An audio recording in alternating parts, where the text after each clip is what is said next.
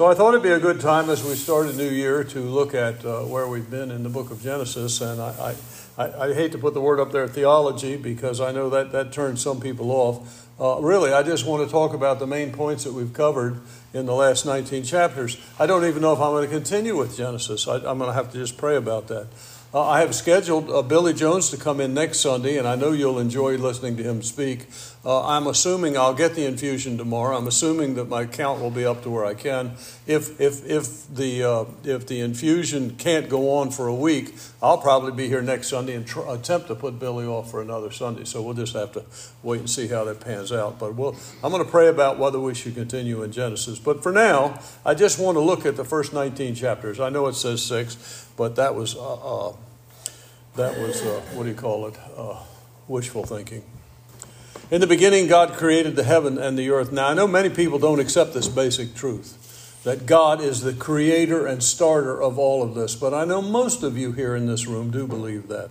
Uh, although many don't accept it, I do know this that Jesus believed it. He accepted it. I don't know if you could say it, believed it himself. I don't think he had to believe it. I mean, in all seriousness, the Bible tells us that he was the creator God, so he didn't have to believe it. He knew it, you know. And, and you know, he taught it. He taught that creation was a work of God. And if he is wrong about that, believe me, we have much bigger problems in life than uh, creationism versus evolution. Uh, because if Jesus didn't know he had created the world, we're in big trouble. Uh, but we're not in trouble because to me, I mean, I did not believe the Bible in the beginning either. I, I was raised to believe it was a collection of fables and myths. But once Jesus Christ came into my heart and my heart changed, and once I was born again, then I knew that what he believed had to be the truth because he's the King of kings and Lord of lords. He's the God of the universe. And Jesus said here, but from the beginning of the creation, God made them male and female. This isn't some uh, five, five billion year or 10 billion year evolution we're talking about. Man and woman were uh, created from the beginning for the purpose of marriage and, and uh, procreation. Notice in this verse, Adam and Eve existed from the beginning. You know, the Bible says, in the beginning, God created the heavens and the earth. In the beginning, He started with His creation. Adam and Eve came along, what, six days later, five days later? He also said, For in those days shall be affliction such as was not from the beginning of the creation. Jesus clearly believed in the creation, which God created unto this time, neither shall there be. Now, these, he's really talking about an entirely different subject. But the point is that the problems of our world, the problems of mankind began at the shortly after the creation, as the Bible teaches. Again, not billions of years later. Uh, man's suffering started very near the beginning, you know. Luke 11 50, that the blood of all the prophets, and I, I, I underline the prophets, the yellow highlight is mine. There's no yellow print Bible. It's, it shows up well on a black screen. Oh, it does show up well on a black screen. If I did red, you, I'd confuse you, so I'm doing yellow the prophets. It's not just the law. Now we're going to get into the law and the prophets. It's not just the law, it's the prophets. All right? That means the whole Bible. All right? So that the blood of all the prophets which were from the beginning. He's not Jesus is not teaching here the the uh, authority of scriptures uh, directly. He's teaching it indirectly. I'm using it for my own purposes to indirectly show that Jesus taught these truths that you could trust the Bible that the, that the blood of all the prophets which were shed from the foundation of the world, from the foundation of the world, not, not billions of years after the foundation of the world, but from the foundation of the world may be required of this generation, from the blood of Abel unto the blood of Zacharias. The blood of Abel at the foundation, the blood of Zacharias, people that knew Zacharias as Jesus was telling this story. All right. Jesus placed Abel very close to the beginning of the creation. Jesus was a young earth creationist. He was actually the creator, you know. Uh, well, moving on to Genesis, God said, Let us make man in our image after our likeness, and let them have dominion over the fish of the seas, and over the fowl of the air, and over the cattle, and over all the earth, and over every creeping thing that creepeth upon the earth. Man did not ascend through evolution to the primary position. God, was cre- God created man in that position. It isn't that we just happen to have a bigger cerebral cortex than other critters. God placed us here for that very same purpose. It is part of the creative act of God. So God created man in his own image, in the image of God, created him, created he him, male and female, created he them. There's a sermon in that, I'm going to skip it, all right? Some say that the image of God is physical. In some way, we may physically look like God. You know, we often think when we see these uh, what do they call Christophanies, theophanies, times where God takes on human form. We often assume that He's taking on human form, so it doesn't freak us out. But we don't really know what form God exists in. So there are those that would argue that God, in some way, physically looks like us. I'm not going to argue that point. I don't know. You know, I know God dwells in the light that no man can see, so nobody's really seen him, so we really don't know what his existence looks like. But there are those that would argue that in the image of God does mean uh, there is some physical likeness between himself and us. Others will argue no, this is a moral sense that unlike the animals, we can comprehend right versus wrong. So God created us with a moral sense that we know things that are right and things that are wrong. We'll get into that in a little bit. Others say no, He created us in a spiritual sense. He created us in a spiritual sense, and that although we inhabit a physical body, our spirits are designed like God to be eternal. I believe that. You know, I, I, don't think I could argue the other two points too effectively, but I can tell you that I do believe God created our spirits eternally, and there is no such thing as death. I mean, you're either going to live in heaven we're either going to live in heaven or we're going to live in hell. there's not going to be any, any, any non existence, there's not going to be any oblivion for, for people. We're, we're like software, we, we exist with or without the hardware. And I believe that. So whether you accept the physical, moral, or spiritual, or I lean in the direction of probably all of them are in some way true or another. I don't know. It'd be interesting. To, I mean, that's what I believe. I, I just don't know. You know.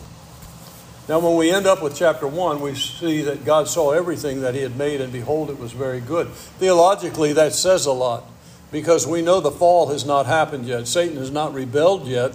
There is no sin in the world. Therefore, everything is very good.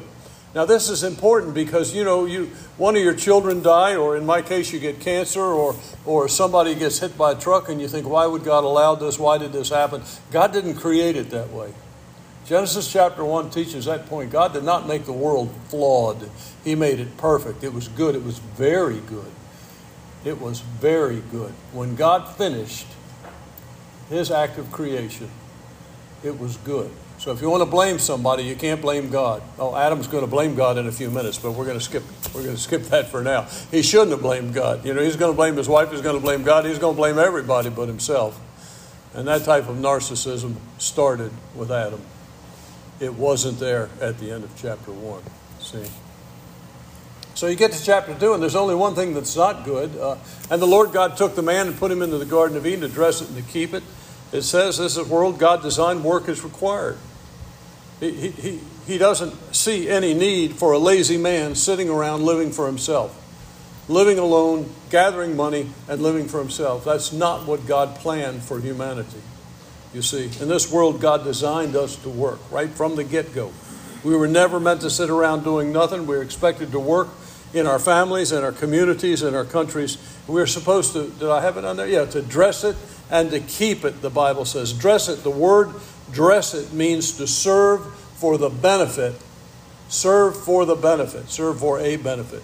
Whether you're benefiting the garden, you're benefiting other gardeners, you're benefiting the people that are going to eat from the garden, you're benefiting the whole world. I think it's for the benefit of the whole world. We're supposed to work for the benefit of the whole world. And the word keep it there means to guard, to keep in, in sense in the sense of keeping it safe, to protect it or to keep it, to save it, to, to protect it from itself, if you will.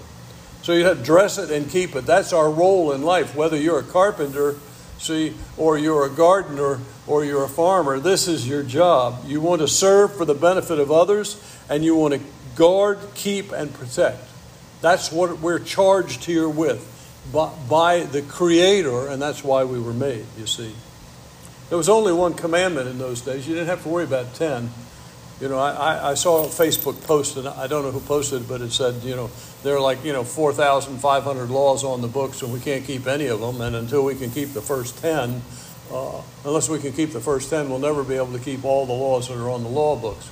It, it's interesting to me that anytime they sit down to try to, my lawyers, I mean, you know, politicians sit down and try to make a change, they just keep making new laws. They don't ever think about subtracting anything. They just keep adding laws on. No, I, I don't know if anyone brings up the point that uh, we're not keeping the ones you got on the books. Uh, I, am sure somebody mentions it to them. You know, I remember one time we were sitting in a meeting and, uh, and we were talking about a kid who had 135 IQ, but he couldn't read. So they were talking about all the teachers were trying to figure out how to help this kid, and one was going to get a reader for him, one was going to get a writer for him, one was going to get a, a, a, program on the computer that would help interpret and read for him and write for him, so he could talk and it would write and he could listen, and, and that would be fine. And they came to me and said, "What do you think?" I said, "I think we should teach him to read. He's smarter than I am." You know, they, why don't we just teach him to read? And they act like, "Oh, you."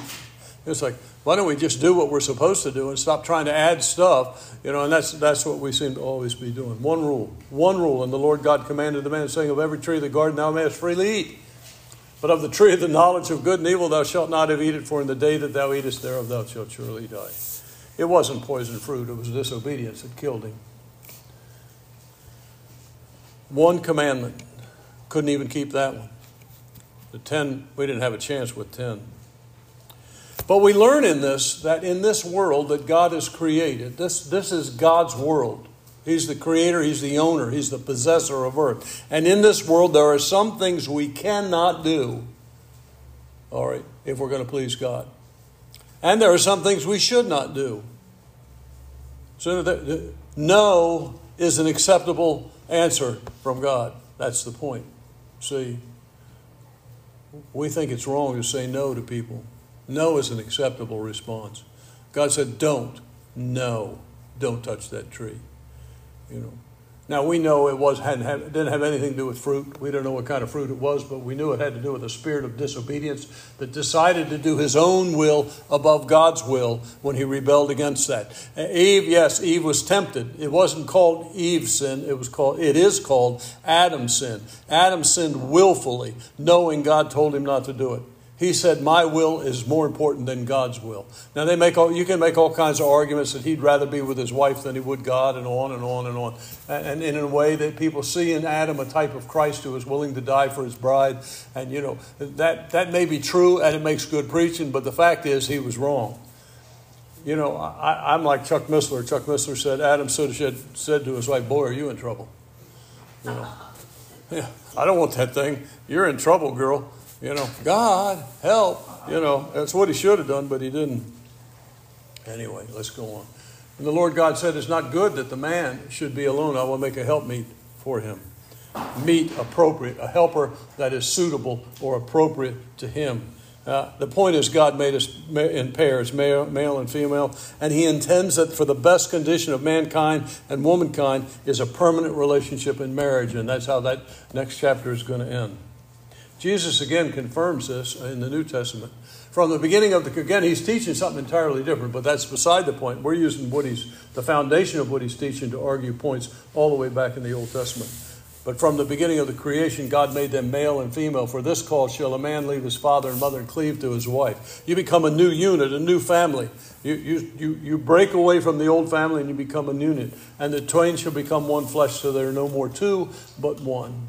Wherefore God hath joined together, let not man put asunder.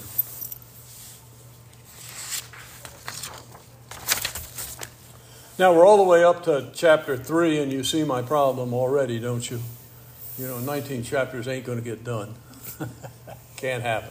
So we have Satan, of course. Uh, we don't know anything about the fall, why he fell. I mean, we, we speculate from Isaiah. That's not the point today. We have this, this, this evil being inhabiting a serpent, and the serpent was more subtle, uh, slippery, nasty, tricky than any beast of the field which the Lord God had made. And he said unto the woman, Yea, hath God said, Ye shall not eat of every tree of the garden? And we see that the first attack Satan launches on the woman, this unsuspecting woman, is to question God's word. She had no idea she should question God's word. It never crossed her mind that God would say something wrong. Oh, that we were all like that, huh? Uh, but Satan's tactics haven't changed at all in all these centuries. It's the same thing. I don't care where you go. If you have somebody doubting, they're going to question the word of God. That's where they're going to start every time. You know, I remember uh, Dr. Beeman one time saying that it doesn't matter in the Bible where you pick out, pick any spot, you deny that spot. You say that's not, that's not God's word. Anytime you do it, you always end up denying the deity of the Lord Jesus Christ. And of course, I mean, the argument is pretty simple. Jesus believed it. If Jesus believed it and he's wrong, he's not God. If Jesus is God and he believed it, then it's true. I mean, it's, it's, it's, it's an impossible argument to defeat. If he is the creator God of the universe, he is not wrong. But it doesn't matter where you start in the Bible. In this case, we started in Genesis chapter 3. Did God really say that? You know, now Eve apparently heard it from her husband and not directly from God. We don't know that, you know. We are often told that these are just fables. I was taught that. Tribal stories, a mishmash of stories that people hobnob together, and there's all types of inconsistencies and incongruences in it. You know, it's interesting to take someone like that and ask them to point out a few because it's almost impossible to find an inconsistency in the Bible. And this is this passage from Jesus in Matthew. Think not that I am come to destroy the law of the prophets. The prophets include the rest of the Bible. See, there are three sections. You know, you got the law, you got the prophets, and you got the histories. Jesus is saying that the entire Bible is trustworthy. I'm not come to destroy, to, to fulfill. He was, being, he was actually charged over and over with breaking the law. He never broke the law, he fulfilled the law. For verily I say unto you, till heaven and earth pass, one jot or one tittle, and they're just little uh, emphases. I, would say punctuation points, but they're not really punctuation. It's more like the dot on an I. Uh, a jot or a tittle shall in no wise pass from the law till all be fulfilled. Next, Satan slanders God's motive for these rules. And the serpent said unto the woman, You shall not surely die. You know, the first thing you, do when you're tempted to sin is you think, Well, did God really say that? You know, and then the second question is, Why is God keeping this good thing from me? We do this all the time, you know. We do, whenever we're slipping into sin, we always go through the same logic, which is amazing. We should know better than this, but we don't.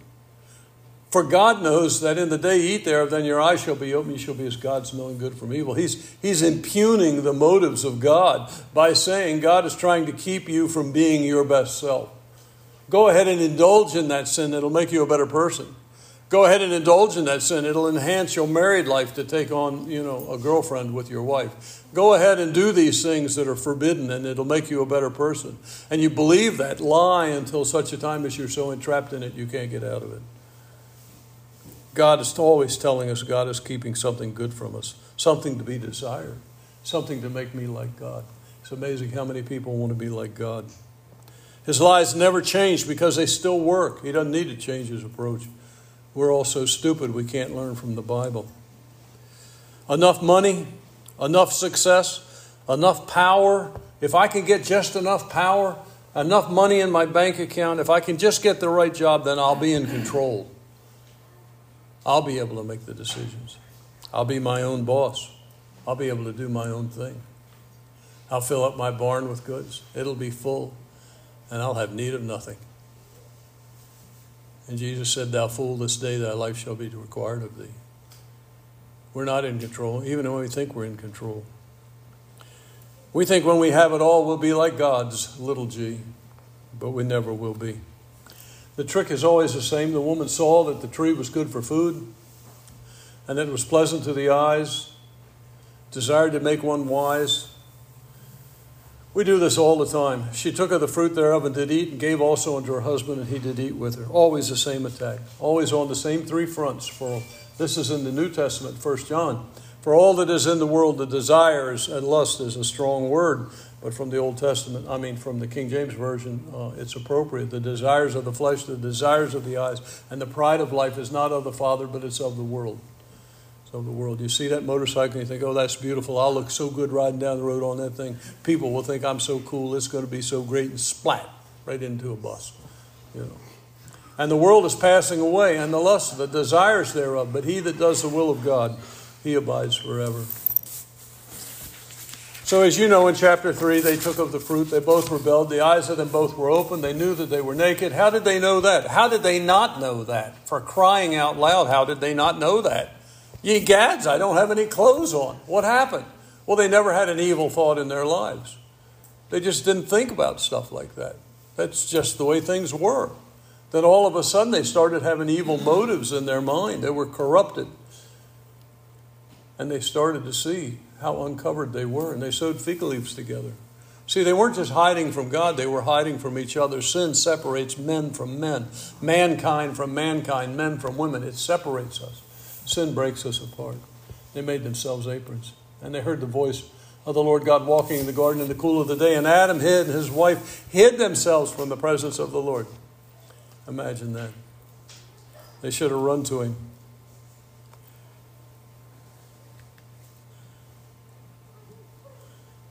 From daily walks with the Creator to hiding from each other, and worse, now hiding from the Creator. You can't blame God. We must not blame God for what's wrong with our world.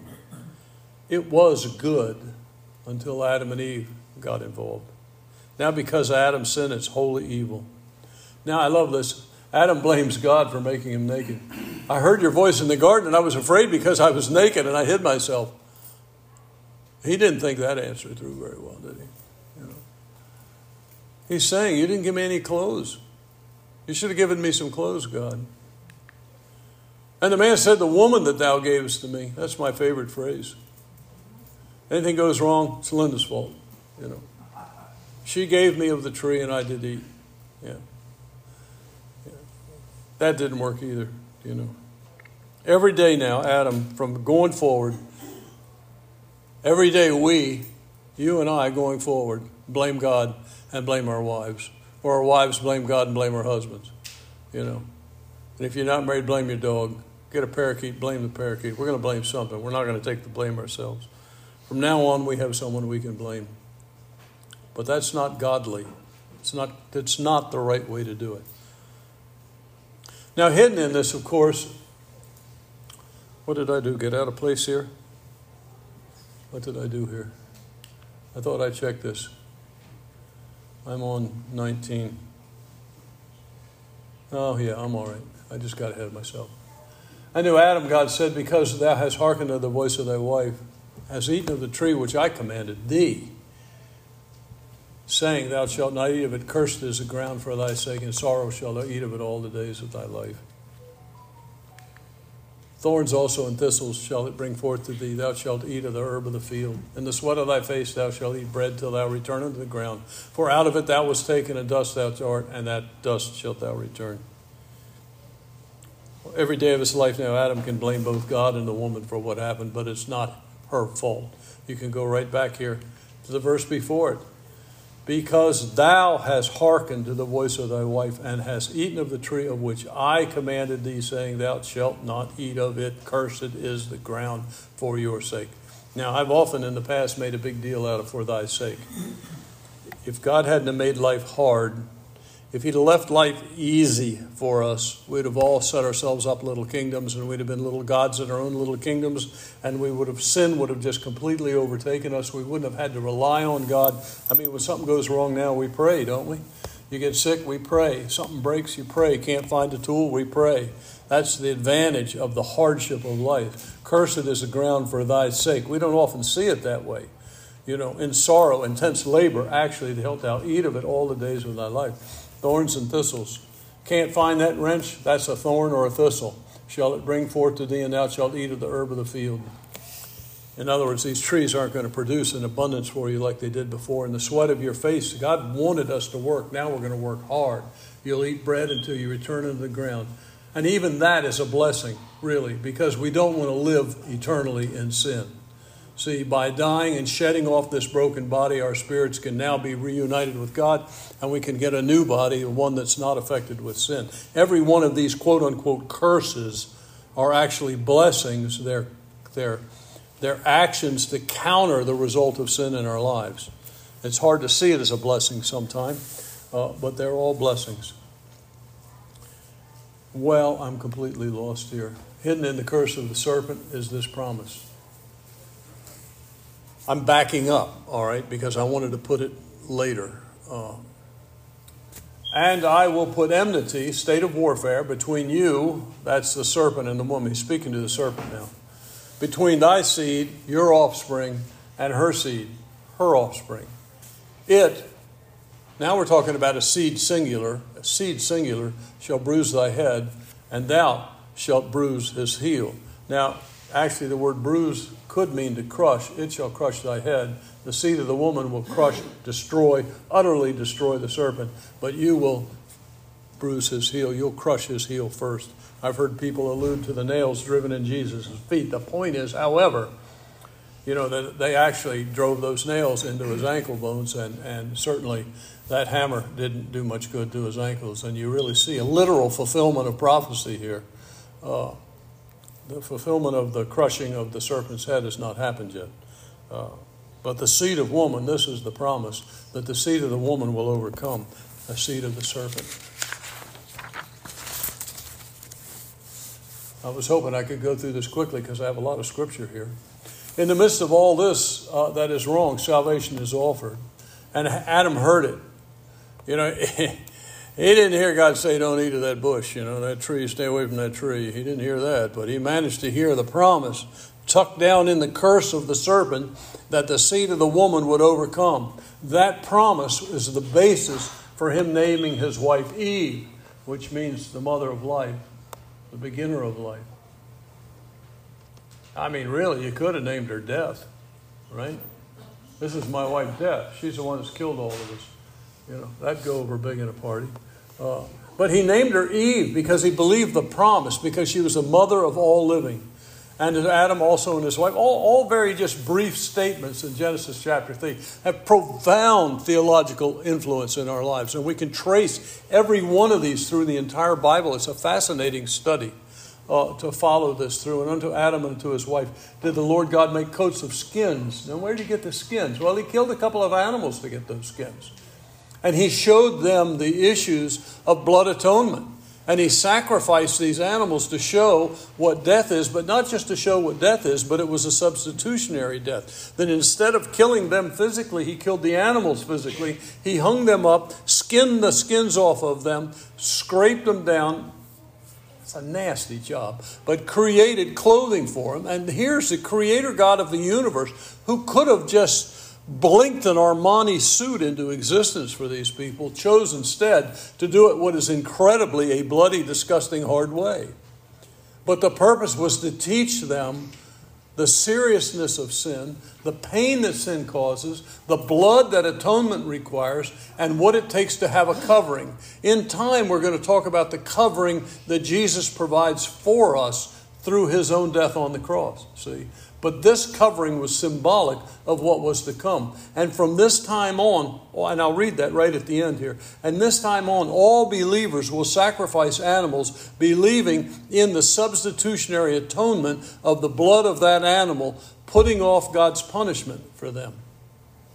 Not to mention providing a warm coat. See, now that Jesus has come, some of this Old Testament practices are fulfilled. I didn't come, Jesus said, to destroy the law, but to fulfill it. He is the fulfillment of all those 10 Old Testament requirements. And He, John writes in 1 John, is the propitiation. Big word just means sin payment. He is our sin payment. He's, you know, uh, the writer of Hebrews will say he's a, the, the presence of the Holy Spirit in our life is a down payment. It's true. We have a down payment of our eternal lives in the form of the Holy Spirit in our hearts. But Jesus is the propitiation. He's the sin payment for our sins. You know, He's He's the one that paid for our sins, and now we don't need to offer bulls and goats, or if you're poor, you're allowed to wring the neck of a poor little pigeon. You know, we don't have to do that. We don't have to wring pigeons' necks any longer because Jesus died for us. So while they in the Old Testament look forward, we're Genesis chapter 3. We're only three chapters into the book, and we already have blood atonement, substitutionary death, and a covering for our sins, expiation. It's really an amazing book, the book of Genesis, is it not? Now, of course, you know the story. Cain rejected God's plan. He thought his works were good enough. I've often talked about my uncle I hope he came around in the end. I, I tried to share the plan of salvation. He was dying of prostate cancer. And I tried to tried to explain the plan of, salvation. I talked about how Jesus died to pay the penalty of our sins. And by simply confessing our sins and asking Him to forgive us and receiving Him, you could be saved. And his response, and I know I've told you this a hundred times, it's just so lost of him. Oh, Bobby, I've lived a good life. I've been faithful to my wife, paid the bills, provided a house for my family. My fruit is good enough, Cain said. I don't need some stupid lamb. My brother raises lambs, I don't. I raise fruit, and that's good enough. I'm a farmer. That's all I need to do. I can do it my own way. And Abel, he also brought of the firstlings of his flock. That was a sacrifice and of the fat thereof, that was burned on the altar. And the Lord had respect unto Abel and to his offering. We don't know what the indication was, but unto Cain and his offering he had not respect, and Cain was very wroth, angry, and his countenance fell. While refusing to admit his own sin or even bring a blood offering as required, Cain believed his vegetables were good enough. So, in a jealous rage, you know the story Cain kills Abel, goes off, driven off actually, takes one of his sisters with him creates a whole new world of sinners, later to become dire enemies of the people of God, and are still the enemies of the people of God. The, the unbeliever is still resentful of the believer and is still very much angry and still in a rage that their works aren't good enough and are in a rage. You know, the, the, the funny thing is that, you know, you talk to people in the school and they say, oh, you're one of those goody two shoes Christians. And we respond and say, No, no, you got it wrong. I just know I'm a sinner and need a Savior. You don't. You know, that's the response. You know, I, I know that I've fallen, but they don't see it that way. You think you're so good. You know, you're so wonderful. You know, you're a good Christian. I mean, Bill used to say that to me all the time. You're a good Christian, you know. And I would always say, There is none good, no, not one. You know, there are no good Christians. There's no such thing as a good Christian. It's an impossibility, oxymoron. Well, we get all the way up to Genesis chapter 6, skipping, you know, the good stuff. And God saw that the wickedness of man was great in the earth, and that every imagination of the thought of his heart was only evil continually. Boy, is that a description of today or not? And it repented the Lord that he had made man on the earth, and it grieved him at his heart. And the Lord said, I will destroy the man whom I have created from the face of the earth, both man and beast, and creeping things, and fowls of the air for it repented me that I have made them. You got to love that passage. People say God's not going to judge the world. There's, there's no judgment coming in the future. Every, everything in this book sets legal precedent for God's actions in the future. And that's why this book of Genesis is so important. It's the foundation of all our faith. You know. God here is declaiming is declaring the right to destroy mankind because of their evil. And not only does he claim it, he does it. You know, I know people say, well, there isn't enough water to cover the earth. There isn't enough water to cover all the continents. Well, there's there's not that we're aware of. At least we used to be aware of. You know, and you read in Psalms where, you know, he, after the flood, he brought the continents back up higher and he took the seas deeper. But more than that, there's enormous amounts of water still stored within the earth that science has now recently discovered. There's enough water on the earth to flood the earth again, even with the Himalayas. He could put it all underwater. People say it can't be done, but you climb up there, not that I have, but you climb up into a mountain as high as you can climb, and that's about 400 feet for me. You find fossils up there. Doesn't matter how high you go, there's fossils up there. So at one point there were fish swimming there, folks. You can't have fish fossils if you don't have fish, unless, of course, you know, God thrust the mountains up higher, which the Bible indicates he may have done. Well, God washed the world clean, started over with Noah. Noah finally gets off that boat. He's been on there, I don't know, it was almost a year, wasn't it? How many days? 300 and 300 some days he was on that ark. Finally lands, gets out of the boat, unloads, goes down to the bottom of the mountain that he landed on, and Noah built an altar unto the Lord and took every clean beast and every clean fowl and offered a burnt offering. I'm telling you that from the beginning of Genesis chapter 3, and sin started in chapter 3, and the solution to sin was taught in chapter 3 by God Himself. And from that point on, believers built altars and offered animals in payment for their sin. Been going on all along. People say, well, that didn't start until the law. No, not true. It was encapsulated in the law, but the fact is, it started way back in the beginning with uh, Adam and Eve and Abel. And the Lord smelled a sweet savor, and the Lord said in his heart, I will not again curse the ground any more for man's sake. For the imagination of man's heart is evil from his youth. There's none good, no, not one, Paul tells us. All have gone astray. For the imagination of man's heart is evil from his youth, neither will I again smite any more every living thing as I have done, while the earth remains, seed time and harvest, cold and heat, while the earth remains. There's going to come a time where it doesn't remain. But while the earth remains, seed time and harvest, cold and heat, summer and winter, and day and night shall not cease.